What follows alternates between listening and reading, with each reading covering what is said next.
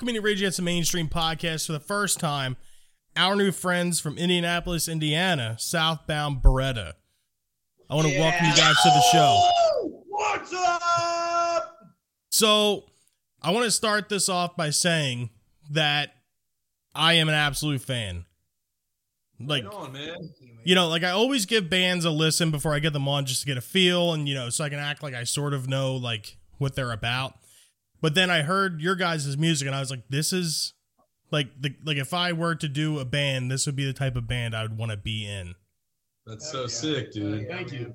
And um like I said, I went back I went back through your guys' catalog and everything and um that song Under Fire, it's just like like I, it it's like one of those like perfect type songs.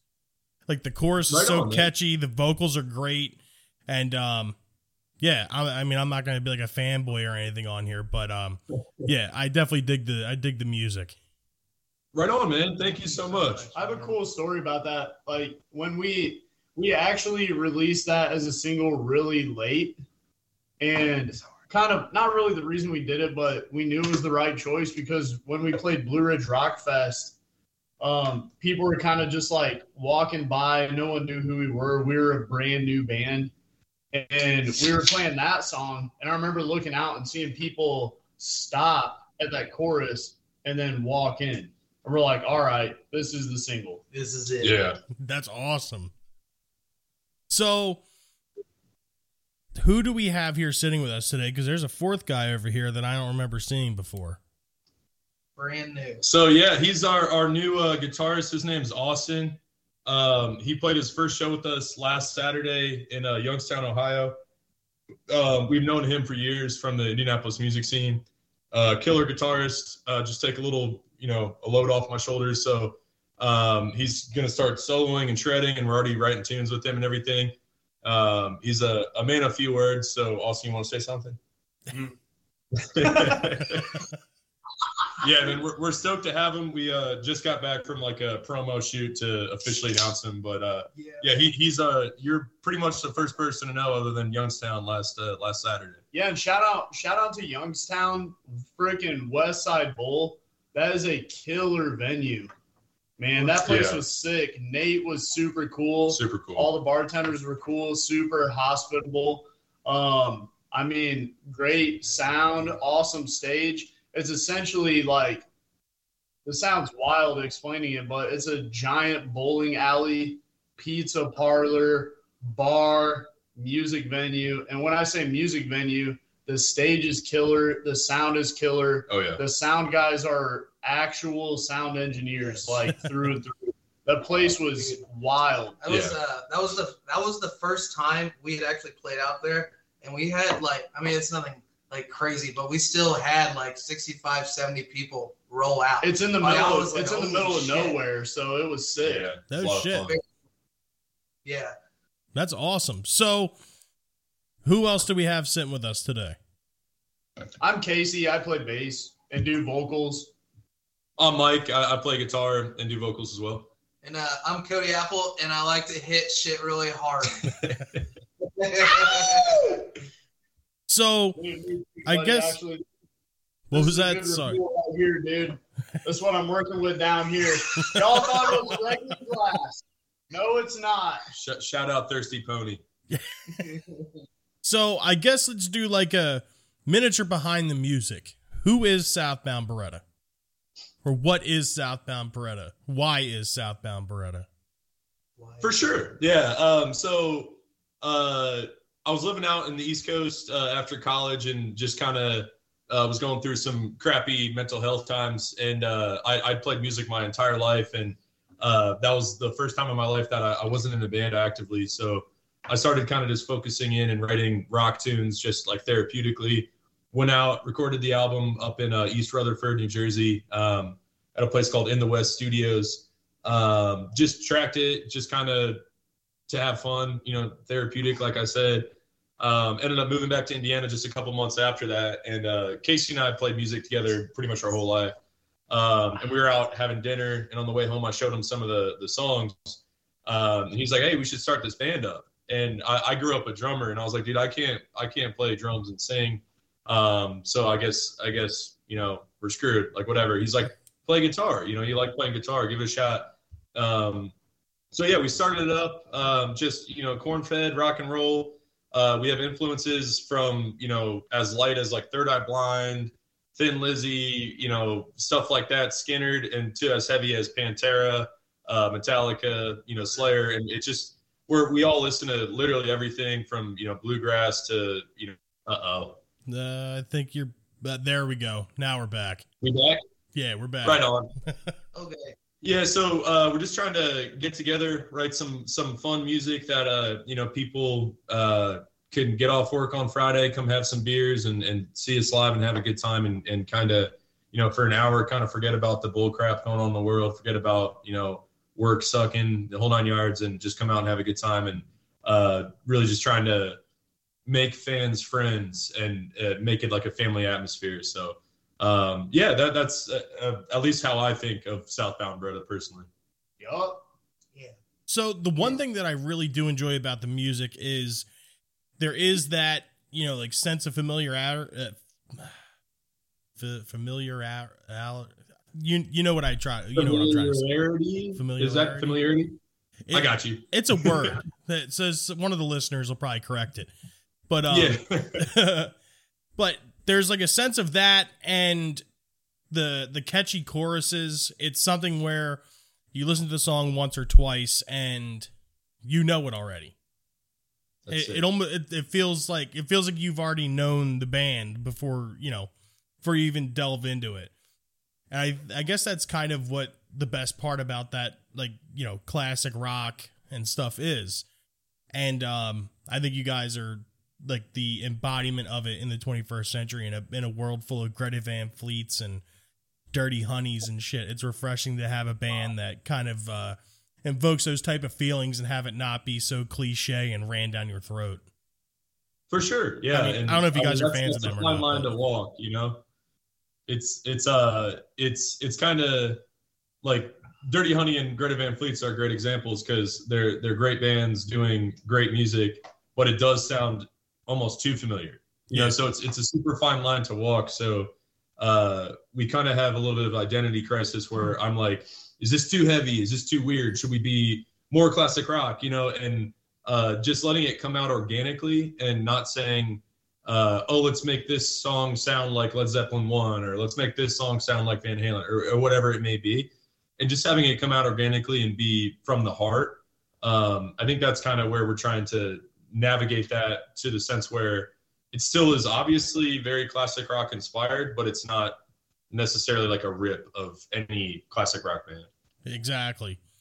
And you know, like I don't always mean to bash on like Greta Van Fleet or Dirty Honey, but it just seems like they like those type of bands or them two in particular, they're just kind of riding off that whole like nostalgia type feel. Like, look, you you like Led Zeppelin, we like Yeah. Led Zeppelin. Actually, we kind of sound like Led Zeppelin too. Like if you're into Yeah. that, like you'll like us.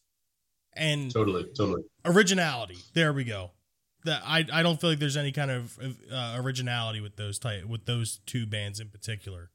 And um For sure. yeah, but this isn't going to be a bashing on every other every other band that's trying to do a rock sound, but Uh, I'd, I'd rather that than the uh, the Jonas Brothers of the world, and, and no disrespect, they're North Jersey boys too, but uh, uh, I'd I'd rather you know some classic rock sounding than than uh, insert crappy music here. Not saying Jonas Brothers are crappy, but you know what I'm saying. I mean, this is the The- true the truth. You, about you can say whatever you want here. it's a safe space. So the thing, uh, the, like what I kind of think about it though is like, especially with like the kind of rock and roll we play, we can still play with like some heavier bands and whatnot too, and like or even softer bands. Like we can fill in so many gaps with that, and it's just more like ver- more versatile. Yeah. I feel like going with different bands and stuff like that. Just figure I'd add that too. Totally. One hundred percent. And I think realistically, we need more bands like that, like in the whole, you know, in the spectrum, because you know, it's becoming real divided with, uh, you know, with genres and stuff, and we're in a market that's completely saturated with, you know, like tech, tech, like metalcore and, you know, uh, the the heavy bands with the soft vocals, and I mean, not there's anything wrong with that because there's quite a few of them have been on this show, but it's just it's nice to be able to have a band that could go out and actually do any kind of show they want. Totally. So, yeah, and, and that's something we we feel pretty passionate about. You know, we have songs where we could be on a bill with a band like the Killers, and then we have been covering Domination by Pantera in our set. You know, like uh, No, versatile to the point where it's yeah, it's it's it's been a lot of fun, man. Uh, The past Yeah, six a months. right? there's a clip there's a clip on our Instagram right now that we do a mashup of Pantera and our song Letter. uh, "Letter from Racketeer." That's awesome. Do you It's know like a there's literal mashup. Did you know the three heaviest thing in the universe? One's a neutron star, the other one's a black hole, and the the third heaviest is the breakdown and domination. Like, Yeah. dude. That the breakdown yeah. that ended the Cold War, baby. Dude, I'm honestly like, I, I feel like there was a lot of like hate drafted towards like because they like made a comeback pretty well. I feel like there was a lot of like, I see I've seen a lot of bashing, I should say, but I'm still like honestly extremely hyped that they kept that like legacy kind of going and whatnot. Yeah, and that's the thing too. I've recently just talked about this with somebody else. Um, people, it's like it's ridiculous when when people were you know bashing on everyone's involved with the new Pantera reunion. It's it's not them getting the band back together. It's them doing a tribute per se. Yeah. Exactly. And the Yeah. people that are in there, you know, Zakk Wylde and Charlie Bana- Benante, they are the closest friends of those two, like ever. And if they're Exactly. if Vinnie Yeah. and Dime were I still thought around, that- they would be the guys that they would want to do it anyway. Totally, Yeah. totally. I thought that was a perfect fit. Like Oh, just seeing like 100%. seeing that announced, I was like, that is like primo, Yeah. primo. That that's going to be absolutely killer when that comes around. I'm stoked, man. It's it's gonna be unbelievable. So I guess let's get into some of the influences here. Now, I can hear, I can definitely hear the Metallica. I can hear the the ACDC type like choruses and stuff like that. Let's dive a little bit deeper. Who's what? It's everyone's influences.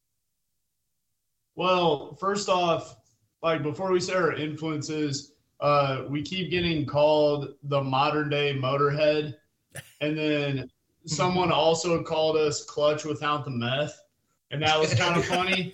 and we actually played with Clutch one time, and this is actually a funny story. Like when we were at Blue Ridge, uh, our like stage tech Wasey, he and I like got up super early, and we go and hit breakfast and none other than Clutch is sitting there. And they're like, What do you guys sound like? We're like a brand new band. And I was like, Dude, we sound like Clutch. And they thought it was like the funniest thing. but Austin, what's some of your influences? You can think on it. Uh, mine, I don't know what shirt. I got Alkaline Trio. Shout out to the Midwest, dude. Um, I'm on this big like underground '90s kick. Uh, I've been listening to Snapcase a lot. I've been listening to always Alkaline Trio. Snot, yeah, Snot. Uh, if anyone doesn't know who Snot is, it was Limp Bizkit before Limp Bizkit, essentially. And then the singer ended up getting killed in a car wreck, so they like never really became much. Um, I think they like played Ozzfest, and then he ended up passing away. Um, I don't know, some just kind of more broader influences that kind of sound like us. I love Motorhead. Uh, I I couldn't love tell by the Rick. heck Yeah, yeah. man. oh yeah, dude. Yeah. Absolutely, got to have that Rick, man. Um, that goes along with us being a three piece for a long time. I had to make the bass sound more like a guitar, and I had to use a lot of pedals just to fill out that sound. So, I mean, you can't really do that with anything except for the Rickenbacker. So, Yeah, man. but yeah, Want to talk your influences? Sure. So it kind of like varies a lot, but I will say just bands that I've listened to for like the longest would definitely be like System of a Down, Red Hot Chili Peppers, Black Stone Cherry, and uh yeah, that's it for now. But uh, so, like, that's like the three I could like really name that I've like listened to like through and through like forever. But uh, drummer wise, I want to say Connor Denis from Beartooth, and then John Fred Young from uh, Black Stone Cherry. I don't know if you've ever watched those guys before. Those two are freaking animals behind a kit, dude. Yeah. And then uh, shit. I can't remember the drummer's name, but from System of a Down, dude. That guy was killer. Oh, John- the Rev, John, the John something, yeah. but also the Rev from Avenged Sevenfold, man. Rest in peace, baby. The Rev, Oh, the yeah. Rev was for sure. And see, I remember, I remember there was like a definitive line, like where it was, uh, well, back when I was in high school, it was just like, uh, you know, the, the Avenged Sevenfold thing, like, really wasn't cool. Like, they, like, by the time they came out, it's like when they had the whole, like, crab core thing. So it was like, Mhm. if, Yeah. you know, if you didn't listen to that shit, like, you sucked. And um, I remember being ashamed to like Avenged Sevenfold. And then, Oh, Dude, you go back- So good, honestly, like with all that being said, you go back and listen to that album right now. That is a killer, killer album. Yeah. You're like, what the heck? Like that should not have came out until like ten years later. oh, yeah. It's so Waking the Fallen. yeah. Yeah, Yeah. Waking That the was- Fallen was sick. City of Evil was great too. City of Evil. That was great. That you guys broke up again or frozen again.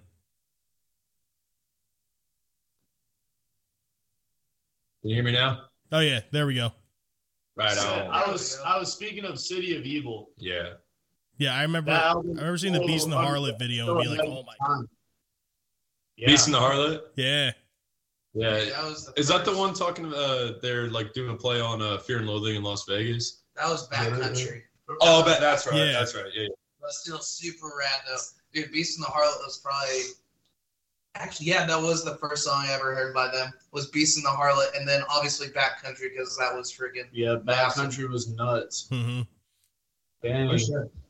Well, they're another one of those bands too that have like the super catchy, rememberable choruses too. Totally. Yes. Oh, yeah. Totally. yes. And it, it's Which- crazy now because you could definitely hear the absence of the rev in their music. Yeah. And, Yeah, and for sure. uh, obviously the drummers they've had since uh, Mike Portnoy for a little tiny bit, and Arin Ilejay, and now the guy I forget his name, but he played in Bad Religion before them. They're they're all absolute monsters, like crazy good, but uh, you know you're not going to be the Rev, and No. and at the end of the day, those guys are bringing their own thing to the table.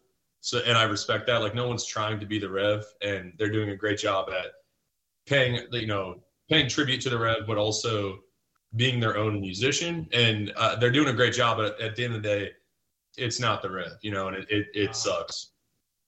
Well, you I should say that it's not the Rev. The music's good. Oh yeah.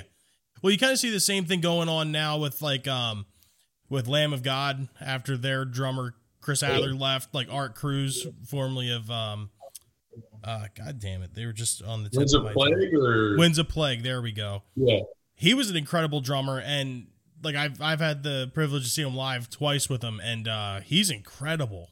And he's nuts. Oh yeah, dude. oh, We're he's seeing them on Monday for Casey's birthday. Dude. Nice. Dude, that guy looked higher some, than some fucking giraffe pussy when I saw him live. It was freaking insane. Art The guy was a mad drummer though, I swear. Wait a second. Wait a second. Higher than giraffe's pussy? Fuck yeah, but he's pretty, high. pretty up there. That's scorching high right there. The other one too is um Jay Weinberg now it's Slipknot. Oh yeah. Yeah, he's Yeah, another We just saw Slipknot absolute last animal. weekend. Silent Bob over here. Did you like Slipknot? Mm. Yeah, we saw him at Blue Ridge last weekend. They freaking killed it, man. That's awesome. So I guess let's get into the live aspect of you guys. Sure.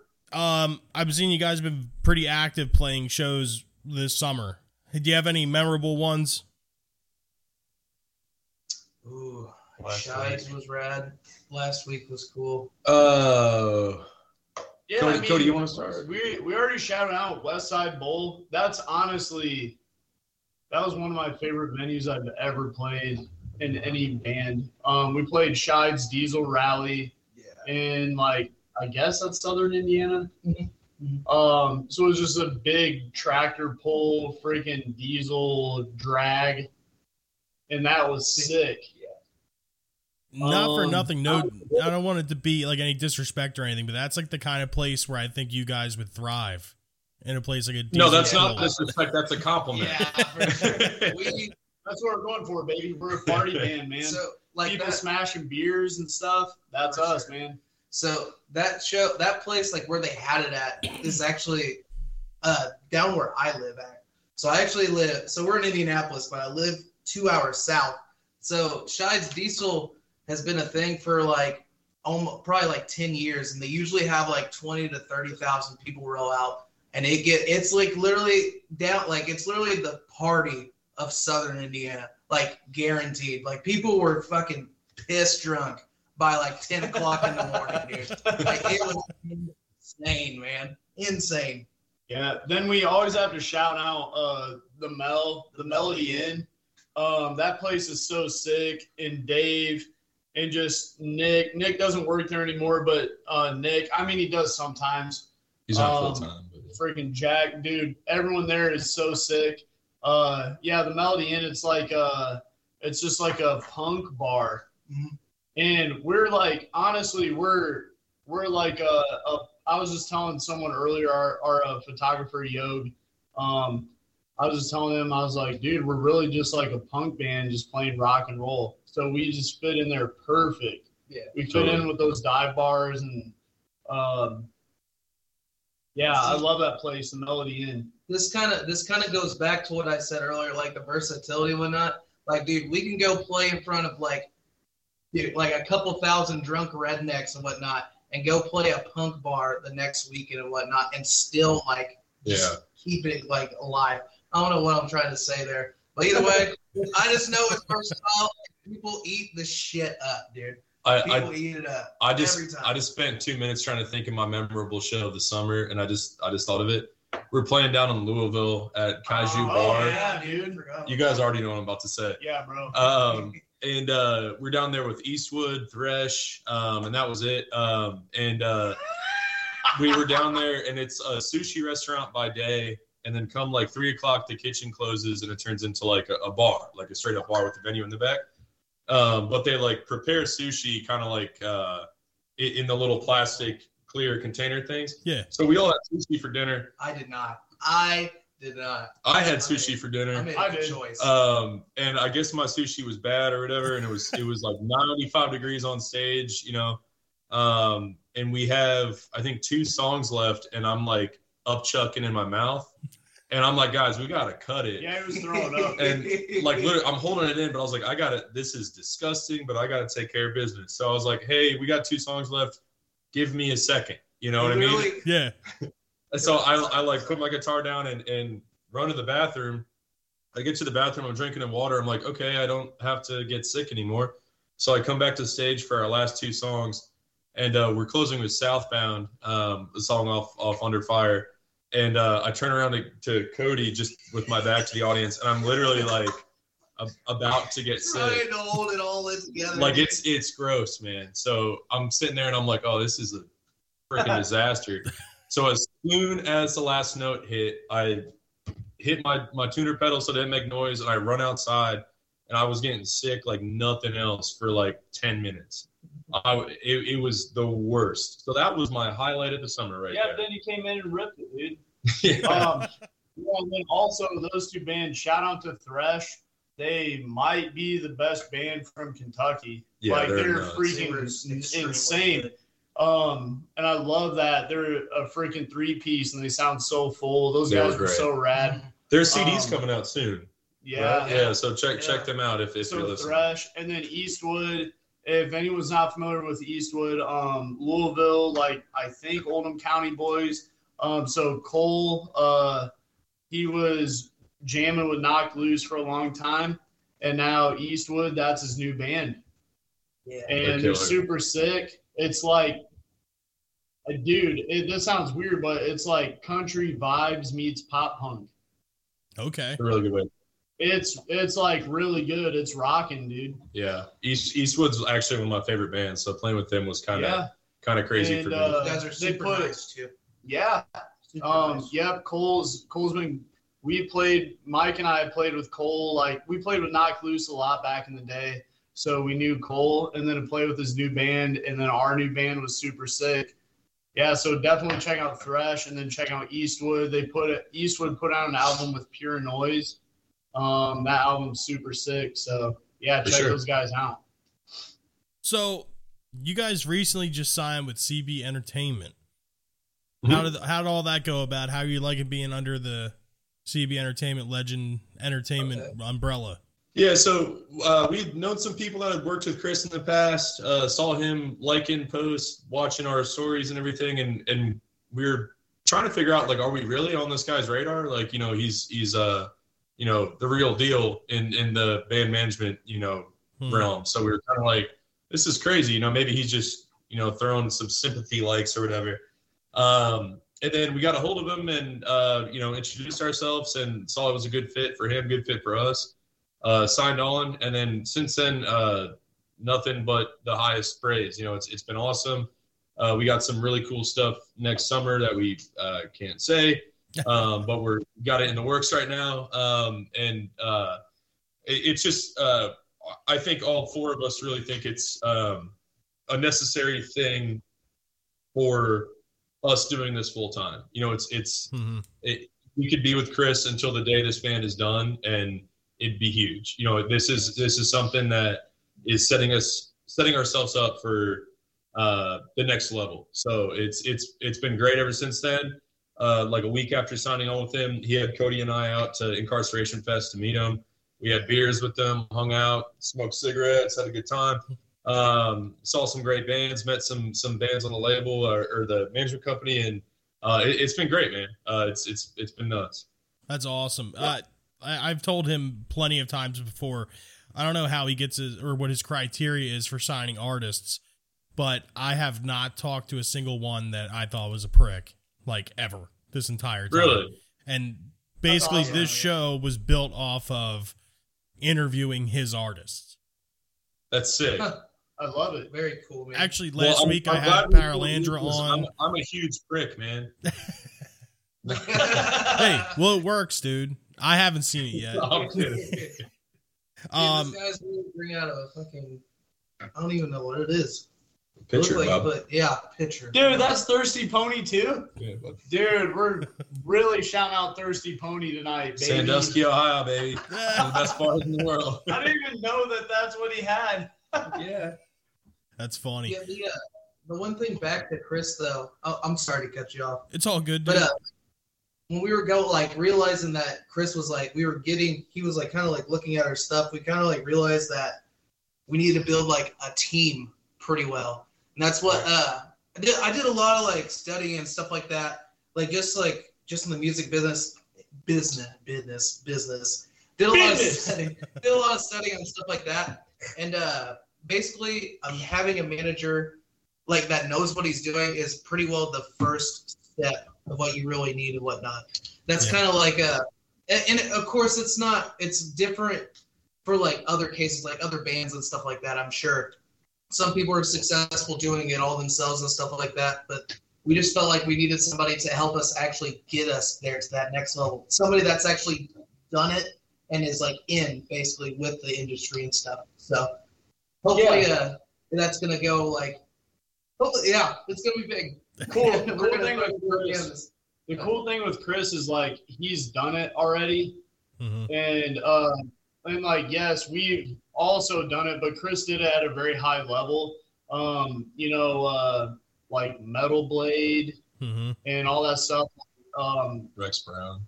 Yep. Uh, he's he's done it, and then also just like his. So we come into contact all the time with people who have done it, and we're just like, all right, I don't really vibe with that guy, but we vibe with Chris because super personable and then super professional at the same Yeah. time. Yeah.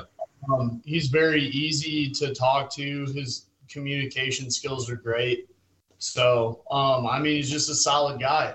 Dude, I'm surprised that guy doesn't have a podcast. Um, Oh yeah, that dude. I think he's starting one. isn't Yeah, I think he just started one. I think he's on like episode Yeah. two or something now. Actually, in the next Yeah. couple weeks, I'm going to have him back on this show again. That's Awesome. amazing. Heck yeah, man. So actually, it's a funny story. So William Duvall from Alice in Chains was playing in Philadelphia, and I was. This is Yeah. the very beginning of the show. Like this was like super ambitious, and I was like, I'm gonna get William Duvall on my show. Like we're gonna blow up. This is gonna be huge. So I spent a week trying to find who to contact.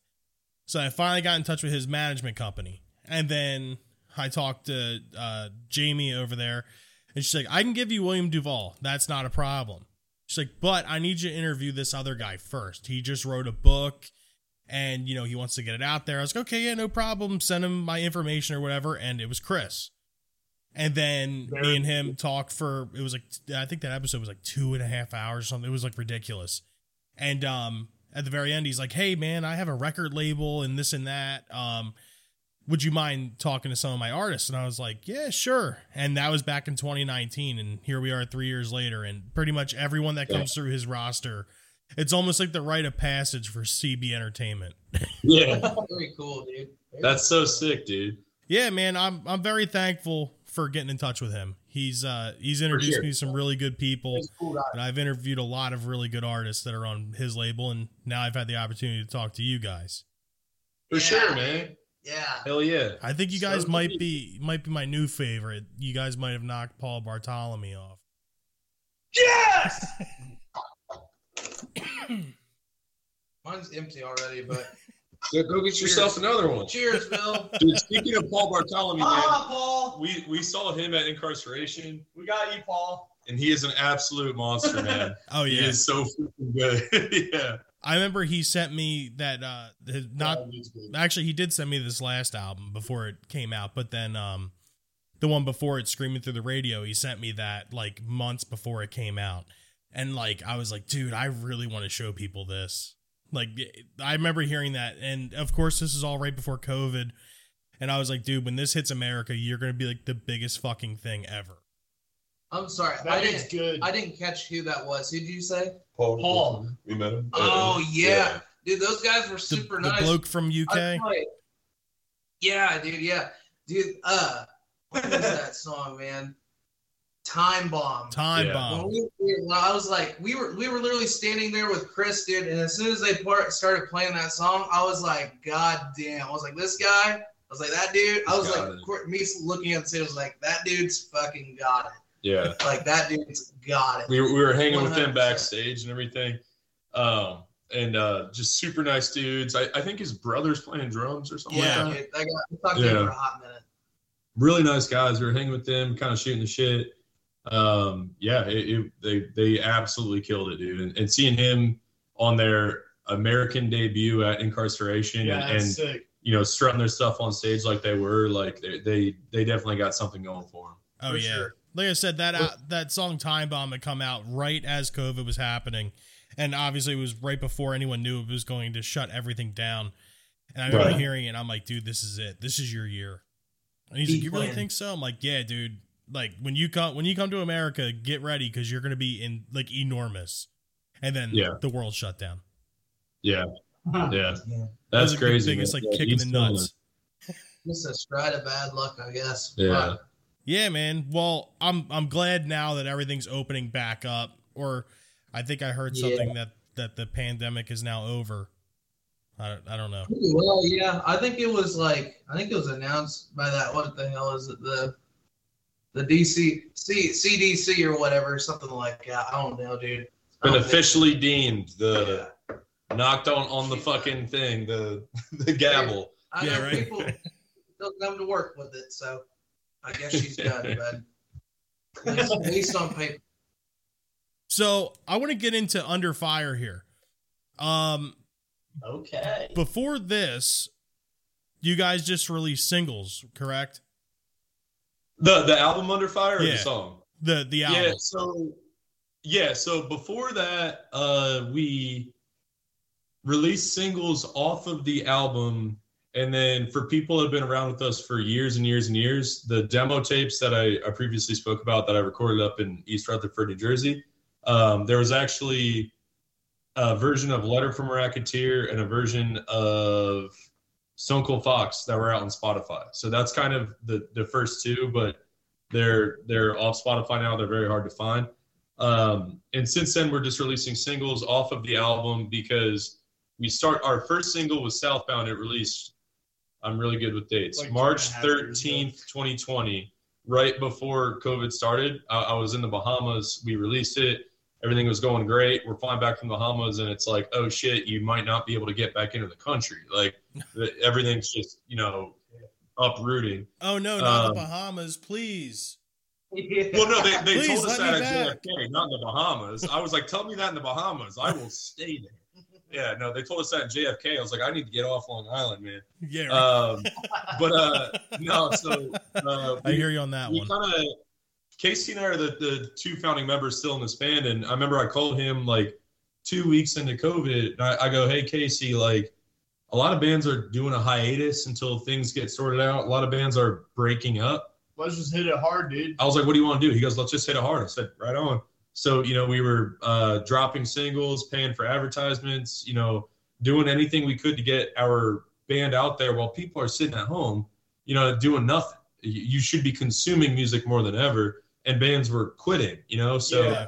Because Um, think think about it like this: like you're not ripping gigs because you're not allowed to. So you have like you're not buying a new freaking bass or a new amp or whatever. You can spend money on the band in other ways. yeah, Yeah. exactly. So that's what we did. And then we had Southbound. So Cody wasn't even in the band at this point. Um, honestly, man, we've just been, we struggled until we got Cody. We just like cycled through drummers and cycled and cycled Mhm. and uh, had fill ins and then like semi permanent drummers and all this weird stuff. And uh, we put out Southbound and that uh with advertisement and just like it got picked up by the algorithm. So that kind of popped off like in the algorithm. I don't even really know what that means but it seems like everywhere like instagram youtube like Yep. uh spotify it just popped off. And we had a lot of people just start listening to us. And then um the next thing we put out i believe was drive right? Yep. Then we put out drive and a really cool thing happened. Um, it got put on. It wasn't the official, but it was an unofficial Sons of Anarchy. Like their soundtrack Playlist. playlist. So they Oh, had- okay. And it and this playlist was huge. So like I don't I don't think we've ever talked about this. So the song Drive got picked up on Sons of Anarchy, and we started having all these like bikers just hit us up like, I love this stuff. You guys sound like Motorhead. Motorhead's my favorite band. And then with that and that song popping off, then they added Southbound to the Sons of Anarchy list. They went back and grabbed our back catalog and put it on there. And then we were getting a ton of plays on Spotify on on this like unofficial Sons of Anarchy playlist. and we just freaking popped off. And then after that, I don't really remember. It's kind of a blur. Yeah. No, I'm just kidding. Well, th- yeah. Then then we released Name on a Bullet uh, Memorial Day weekend of 2020, and, and stuff was still closed down and everything. I remember because that weekend was the first weekend that you could sit outside, six foot distant from Mhm. people at a restaurant, and so I was living in downtown Indy, and I went out on that day, um, and had the the the bar I was sitting at uh, play the song because it was out on Spotify and everything, and um, it was just kind of surreal because you know like you're used to sitting at a bar like we are now, you know, and and shoulder to shoulder, and Yeah. each table six foot apart and everything, and yeah, so the name on a bullet came out, um, and we've been sitting on this album mastered for a year or so, and we're like, we we can't really release this until we can get back out on the road, play shows, you know, spin CDs, get get this out into people's hands and everything. Um, so we literally sat on it from May of 2020. Uh, we released Stone Cold Fox and Letter Thanksgiving of 2020. Then the full album didn't come out till October of 2021. Like we've been sitting on it for that long, and Oh, it, it was just burning a hole in our pocket essentially. And it's like you, you couldn't re- release it if we can't play a show. Like we we played a couple like yeah. COVID safe, you know, six foot shows and everything. And it's like, it's just not the same. You know, venues are at 25% capacity. You know, you don't have people yelling at you in your face and everything. So we decided to hold off on it. And then in that time, I was writing our second and our third album, which we're now sitting on. Um, so it, it's it's been a curse and a blessing in the sense that we were unable to release it when we wanted to, but we now have the surplus of music just you know loaded, ready to fire off uh, when ready, um, and uh, we'll we'll be ready uh, pretty soon here. Well, that's also things that I, I I believe like other bands would love to have, just like a surplus of music, like you know, like a whole catalog that they're just waiting. Yeah, it's the the first step to do that is uh, just write every day, and that's what I did during COVID. I, I wrote a song, or at least a song every day, and then now since since COVID, I, I still write a couple songs a week send them off to these guys, and and they're like, yeah, that one sucks. This one's okay. We can work on that one, and it, it's just kind of kind of how where we are right now. Dude, Mike hates it when I say this. This fucker is a songwriting machine right here. I do hate it when he says that. I, like it's like he'll whip up his demos and we obviously like just add like our I guess like touches and stuff like that. Like say what could go here, what could what could be better and stuff like that and whip out some bangers, dude. Thanks, man. yeah, I do he he called me he, he called me Dave Grohl once, and I'm like, don't say that. Like I'm I'm a Ooh, huge Foo Fighters fan. Yeah, I'm just like that's like God to me, him and Lemmy. So I'm like, don't say that, but I appreciate it. So speaking of Foo Fighters, you guys are gonna be checking out the second Taylor Hawkins tribute show on the 27th. Yeah, did you watch the first, the first one? one? Yeah, one. Yeah, I did. That one was sick. Do you see Wolfie playing hot for Oh, dude! The second I heard that, I was like, "Well, I, I, I was more, I was more impressed with him playing on fire." because he was yeah. able to he was able to play that like spot on. I mean, then again, that Literally, just yeah. that just goes to show you that it's in the DNA. Oh yeah, and yeah. he just totally he kicked so much ass. I was like, I couldn't believe it. I can't He's wait to see what he's going to do with this next one. Honestly, I think I'm more excited about that. Yeah, yeah. Is that this weekend or next weekend? Uh, it's the 27th, so it is next Wednesday, right? That's next. Yeah. Oh, it's That's, on a work day? Yeah. I'm going to get fired. Me, yeah, holy shit.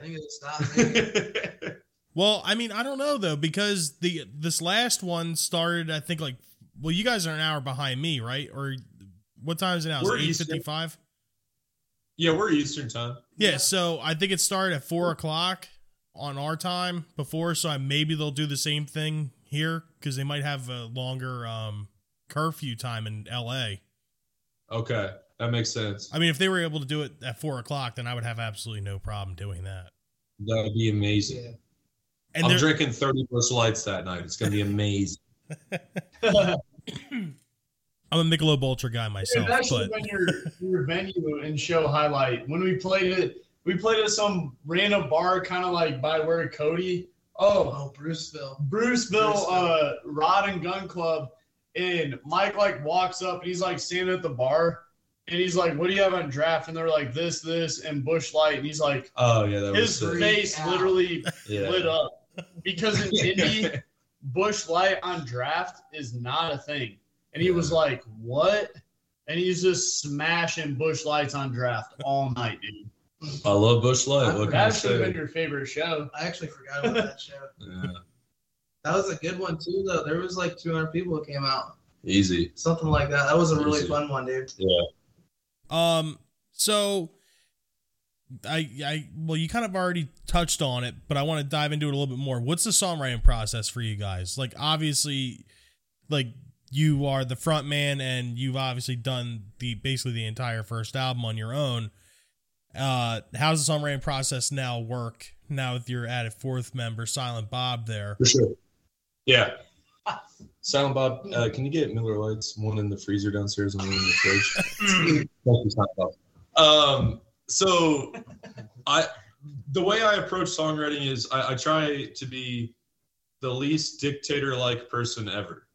Uh, we we've all been in bands with dictators and this and that, and it sucks and and me being a drummer, I don't ever want to be overbearing on Cody, and that's why Cody is in this band. You know, he's an insane drummer. Like he, he's the way I always say it is, I give him the keys to my car.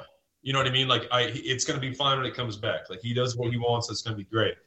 Um, so the way I write songs, it, it's uh, kind of weird, and some people don't believe me, but songs just kind of come to me uh, on a shit platter. Like boom, intro, verse, chorus. There was one in the freezer, I think too. Oh, um, Logan probably took it. oh, that little turd. No, so uh, there, there will be like an intro or a riff or whatever, and then the rest of the song just kind of splatters out. We're sitting up in my studio right now in the, the loft of my house, and I come up here after work and record it and send it off. And then uh, there's the yay or nay process, and um, then the songs that the guys really like, we sit down at practice, and I teach Casey the bass part that I kind of had in mind or the gen- general idea. He goes from there. Cody kind of jams along with it, and then we count in, and then th- this is as a three piece. They kind of are doing their own thing. We all collaborate together, um, and then the songs come out. Now with Silent Bob over here, um, he he writes just as much as I do. Um, for as much as he doesn't talk, he loves writing music. So Man, Um, man, a few words, but that fucker can rip. yeah, It's hard. Swear. So- swear. Yeah, so we'll we'll be texting back and forth because he doesn't know how to talk and on the phone. So um, he uh, he'll he'll be writing or whatever. He'll be like, hey, this uh, this demo, uh, for example, right now our third album is all the demos are named after Eagles players, both active and retired. um, he'll be like, hey, uh, Jordan Davis, I think we could do this in the bridge, and so uh, we'll text back and forth and shoot ideas back and forth. Um, so this is honestly kind of new to me in the demo process having a collaborative environment. Because usually I used to send it to casey and cody. They're like yeah let's jam it in, in practice. But right now we're already going back and forth and shooting it back and forth. Um, and then pretty much instrumentally the song gets pretty refined and, and gets pretty pretty close um, and then i have probably 400 lyric ideas on my phone like song titles and everything um, and i kind of think of the vibe of the song and kind of see what's clicking in my head. Sometimes there's a chorus, like a lot of the new ones we're working on right now. The choruses are all super well defined and, and kind of set in stone. Um, but if they're not, I have these song ideas and I'll send them 10. And I'll be like, which one of these Yeah. rings a bell for this mood? And they'll be like, oh, uh, Redline or uh, Liberty or this or that, you know, or, or Nitro, or, you know. Um, and then I'll say, okay, here's what I think about here's what I'm thinking for the chorus. Like, yeah, I love that. Write the rest of the song. And then Casey and I sometimes get together and write lyrics. And uh, I, I just sometimes, you know, get stoned and write lyrics. And uh, uh, if I hit a writer's block on it, I'll, I'll pull and help. But yeah, it, it just kind of comes out as a, a nice little shit pie of, uh, of dessert. over, over time, the songwriting, like I, I mean, obviously we've recently become a four piece, but like over time, the songwriting process has kind of changed. It's almost like uh, Mike knows what I would say before I was gonna say it. Like Yeah. early on, he would be like, "Hey, what do you think about this?" And I would like literally write out this many notes, like this part this like i would i would do a lot with like transitions Yeah. and uh he'd be like i have this one verse for lyrics and it's sick and then i would like maybe write a second verse or give him a couple lines or whatever and then he would work off of that but now it's almost like he knows what i was going to say before it um i'm not going to lie like recently i'm not as involved in the songwriting process as I used to be, but it's almost like we're on the same page now. Mhm. Um, but Mike and I have written music together for years and years, 15 years or so. like 15 years. I used to, so uh, this is crazy. I played guitar in our metal bands. I played uh, lead guitar, like dual lead guitar, whatever you want to call it. And Mike was the drummer. So um, now Mike's playing guitar, doing vocals. I'm playing bass. Um, but we've been jamming together for a long time. and We've been writing for really long time. Yeah, for sure. Well, there's always like that. Um, like I, I have it with one buddy of mine. We started playing around the same time. We were both guitar players, and he turned in. Uh, he started playing drums, and like I started playing drums at the same time. But then, like when me and him jammed together, like like we haven't played together in easily five years at this point, but we have that like I, I I don't it's like like an intuition almost where if me and him are jamming, totally. we know what's like what the other one is thinking, and, and, it's like one of those things. Unless you're a musician that's been like had something like that, you have no idea what eh, what you're talking about when you say that. It's tricky, man. So something else I want to say off of that, um, we're actually Cody's Cody's uh Cody knows what I'm talking about here. Um, if you watch us live, we are. This sounds crazy saying this, but we're also a jam band. Um, you watch us live, no song. Well, that's not really true. Certain songs are not the same. If you watch any live video, you won't hear a missed note, but the song is not the same. The the entire like chord structure, song song structure on the solos and the jam the parts because we do these like two minute extended solos three, four, five times throughout the set um, they're not the same. One one in particular is the bridge of Letter from a Racketeer. Yeah. We kind of just have it as a blank spot in the set. So after the second chorus, it goes into the bridge, and instead of just doing bridge into the outro, it's just blank, and and I'll just play a riff in the same key that kind of fits a vibe. If I'm feeling more like trippy, I'll play like a more jammy thing, you know, in the same key. I'm feeling heavy and angry, which I usually am because that song's kind of you know more pissed off, I'll play like a thrashy thing and then start soloing. Sometimes, um, sometimes we do both. Literally, yeah. Sometimes we'll do both, and these guys behind me some somehow see whatever the fuck I'm thinking of, and yeah. and learn it all on the fly. And I start soloing, and then somehow get us all back on the same page. And then uh, we kind of use hand signals of like, okay, we're bringing it down after four measures and then it stops and we'll go into fucking domination by Pantera. Uh, it's it's yeah. a it's a tight knit group, man. It's, it's like it's I know crazy. I know if Mike walks back to Cody and looks at Cody that we're moving on to the next part. Yeah, yeah. You're really letting the Foo Fighters influence shine. Oh, what was that? So you're really letting the Foo Fighters influence shine. Sorry. Literally, yeah. dude. Yeah, they yeah. always do that live, dude. Yeah. That's so true. Some songs are like 10 minutes long. I'm like, what the heck is going on right now? Michael, like, we'll be playing live, and Michael run back to me. He's like, we're going to play fast. And I'm like, sitting there, like, kind of like, okay. And I'm like, just waiting to see what the hell comes out yeah. of his fucking fingers. And we just, we just go. An- another, cool another song we do that is Stone Cold Fox. is the bridge of Stone Cold yeah. Fox comes and goes pretty quick. Um, but I like talking to the audience, you know, doing shots with random girls in the audience and everything. Uh, yeah. I shouldn't say random girls. The last one was my friend's wife, Brandy. Um, but uh, you know, just just fun stuff like that. Um, and uh, Dude, after you got that wireless system, he's been oh yeah, keep this guy on the stage. Yeah, I go outside and smoke cigarettes. I'm sitting there soloing, smoking a cig. Like, yeah.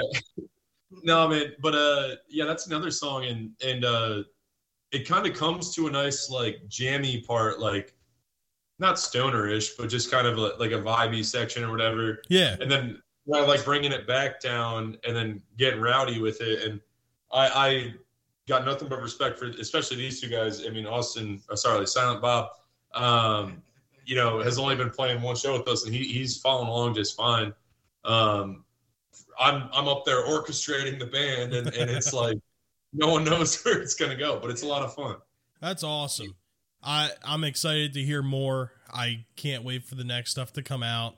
I am a uh I think you guys got a lifelong fan here. And as long as you guys yeah. are putting out music, you're always gonna have a space on this show.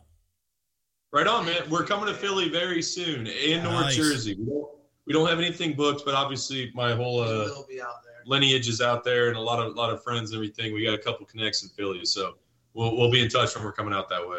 Sweet. Now, before I let you guys go, I wanted to touch back on the Foo Fighters thing real quick. Now, you mm-hmm. guys had all seen the the live stream. I right. have a I have a very strong theory about who the next drummer for the Foo Fighters is going to be. Okay. Rufus Taylor. So, I'm a huge Darkness fan. And so he's playing with the Darkness right now and they're going steady, man. Well, here's my theory. everyone that played drums with them that evening, they all played the album tracks exactly how Yeah. they were on the albums. When they did Yeah. these days with Rufus Taylor, they did the whole jam thing in the center.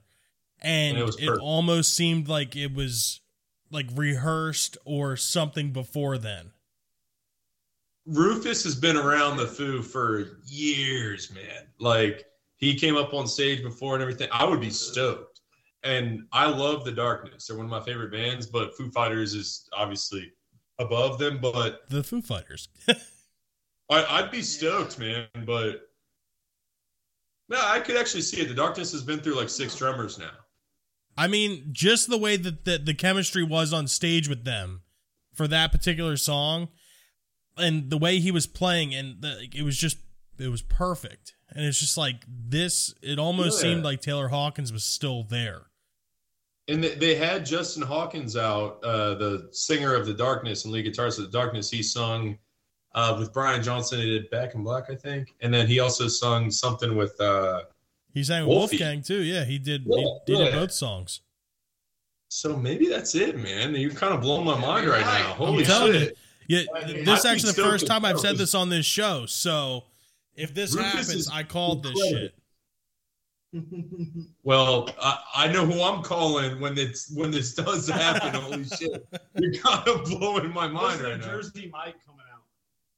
Dude, like I said, I'm sitting there, I'm oh, I'm watching it, and I was just like, everyone else played it exactly the way it was on the album, and there was Yeah. no difference at all. But then they did that whole jam thing, and I was like, he's the next drummer. Mark my words. Let's see what happens next Wednesday, man. Yeah. I'll be watching out now. Because I, see guarantee you, at the end of that, they're going to at least announce what the future is for the band. Because I, I think I read an interview that Dave Grohl did that said the Foo Fighters aren't done. Um, He I said believe- that? Yeah, I believe the Oh. interview he said it's almost like if your grandparents got a divorce. What's the point? Two Christmases. That's very true. But I, I don't know. I, that that's what Dave said. So, I mean, if he's saying the band's not done, they're gonna have to get a drummer, and I doubt Dave's gonna stop playing guitar. Yeah, I mean, Uh, think about it like True. this: like Taylor Hawkins was incredible, but Dave Grohl has dealt with this Mhm. in the past Yeah, in a like more like I don't know extreme way, for like lack of a better term. Like think about like your front man and guitarist is just gone, and Yeah. he came back from that. So like, I mean, Yeah. obviously, it was it was honestly obvious to me, and I'm not trying to say like, oh, it's just a drummer or whatever, because no, Taylor Hawkins was incredible. Godlike. Yeah, but um, like there was no doubt in my mind they were jamming. yeah. It it's just that it's that that whole thing was just nuts. But the fact that they're doing these two shows, or they did the first one, now they're doing this one. It's just uh, it's it's crazy the amount of support and everything they're getting from everybody. Oh yeah. You know, yeah, I mean, like the entire music scene, the entire pop culture scene, like Yep. people are like this this is big news. You know what I mean? Like even people that aren't into rock and roll are like, Yeah, I know a couple of Foo Fighters song. I'll tune in. You know I mean? It's just it's it's crazy, man. Foo Fighters is our generation Led Zeppelin. I've been saying that shit for years.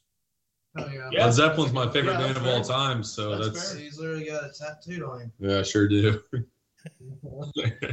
So before I let you guys go, I don't have a question, but this is your time to tell everybody where they can find you. Where do they find Southbound Beretta? And uh yeah, this is uh your time to tell the masses, I guess. For sure, man. Yeah, we've been Southbound Beretta. Um, this is our new guitarist, Silent Bob, right there. Um, thanks again so much for having us, man. Uh, you can find us on Spotify, iTunes, Apple Music, you you name it, Instagram, Facebook, YouTube.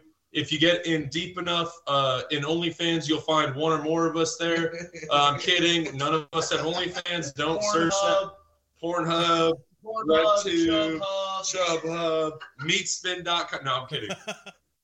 No, I am on meatspin.com though. Um, but yeah, man, thank you so much, dude. Uh, Spotify, iTunes, Apple Music, you name it. Uh, Southbound Beretta. Uh, we got a couple more dates lined up for the rest of the fall. Uh, then we're hitting the East Coast in the spring. Uh, we got Philly. We need to get to now. We got South Jersey, uh, New York, North Jersey, Baltimore. You name it, we're out there. Uh, next summer, we got a bunch of fests that are in the works. Uh, can't wait to see you all out there, man. What's up, guys? We're Southbound Beretta. You can find us by Googling us. See ya. Later. That was awesome. Thank you guys for coming on. Right on, Thank man. you so much. Thank you so much. Thank you for having us. You've been listening to Rage Against the Mainstream, the best podcast in the game. We've been Southbound Beretta. This is Silent Bob. This is Casey. I am Mike. This is Cody. I am. Peace and love.